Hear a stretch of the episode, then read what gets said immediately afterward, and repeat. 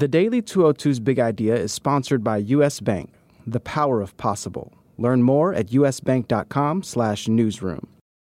Good morning. I'm James Hohmann from the Washington Post, and this is the Daily 202 for Thursday, October 18th. In today's news, vulnerable Republicans are trying to co opt Democratic policy ideas as the midterms near. Bob Mueller's team pumps Paul Manafort for information on Roger Stone. And President Trump is furious about rising border crossings. But first, the big idea. As the gruesome details of Jamal Khashoggi's alleged killing and dismemberment at the hands of Saudi operatives trickled into the public domain this week, calls sounded in capitals across the globe for immediate retaliation to the apparent human rights atrocity, but President Trump has remained dogged about the bottom line. In days of private phone calls and Oval Office huddles, Trump has repeatedly reached for reasons to protect the U.S. Saudi relationship. Several administration officials and presidential advisors tell our White House reporters Bob Costa, Josh Dawsey, and Phil Rucker that Trump has stressed Saudi Arabia's huge investment in U.S. weaponry and expressed worry that it could instead purchase arms from China or Russia. He's fretted about the oil rich desert kingdom cutting off its supply of petroleum to the U.S. He's warned against losing a key partner in countering Iran's influence in the Middle East. He's argued that even if the U.S. tried to isolate the Saudis, the kingdom is too wealthy to ever truly be isolated. And he's emphasized that although Khashoggi has been living in Virginia and writing columns for the Washington Post, the dissident journalist is a Saudi citizen, the implication being that the disappearance is not necessarily America's problem. All of this exemplifies Trump's broader approach to foreign policy. Trump's hesitation and friendly engagement with the Saudis underscores his transactional view.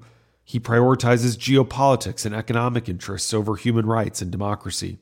Secretary of State Mike Pompeo flew home to Washington on Wednesday after hearing Saudi denials in Riyadh and Turkish accusations in Ankara.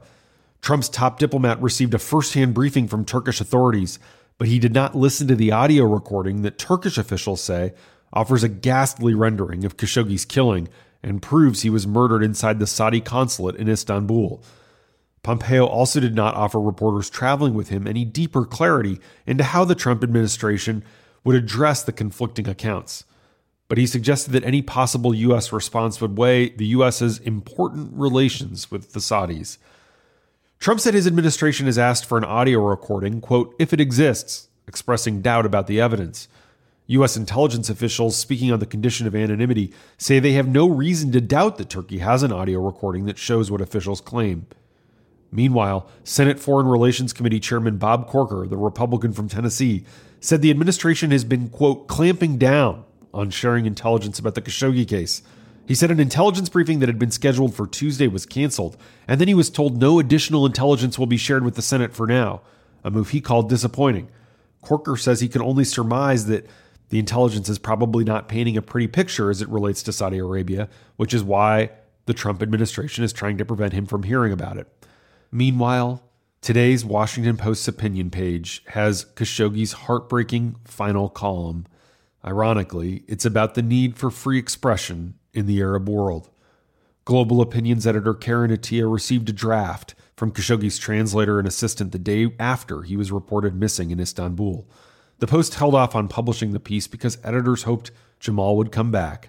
As Attiah put it, the column perfectly captures his commitment and passion for freedom in the Arab world, a freedom he apparently gave his life for. Khashoggi would have turned 60 this past weekend. And that's the big idea. Here are three other headlines that should be on your radar. Number one, with less than three weeks until the elections, a growing number of Republican candidates are beginning to sound a lot like the Democrats they're running against. For example, in Arizona, Wisconsin, and several other states, conservative GOP incumbent governors who are known for clashing with teachers are now campaigning on promises to boost teacher pay. Republicans in states like Missouri, Pennsylvania, and Ohio are running ads saying they'll protect the popular parts of the Affordable Care Act, also known as Obamacare. And after the bitter fight over Brett Kavanaugh, a handful of Republicans are trying to turn the Me Too movement against their Democratic rivals. All of this messaging is an acknowledgement that some of these Democratic arguments poll quite well and have resonated with voters in swing districts. Meanwhile, according to our tally of the third quarter FEC reports, Democratic congressional candidates have now raised over $1 billion this election cycle. That's a record. It's the first time since 2008, when Democrats swept the White House and both chambers of Congress, that Democrats running for House and Senate have outraised their Republican opponents in direct contributions.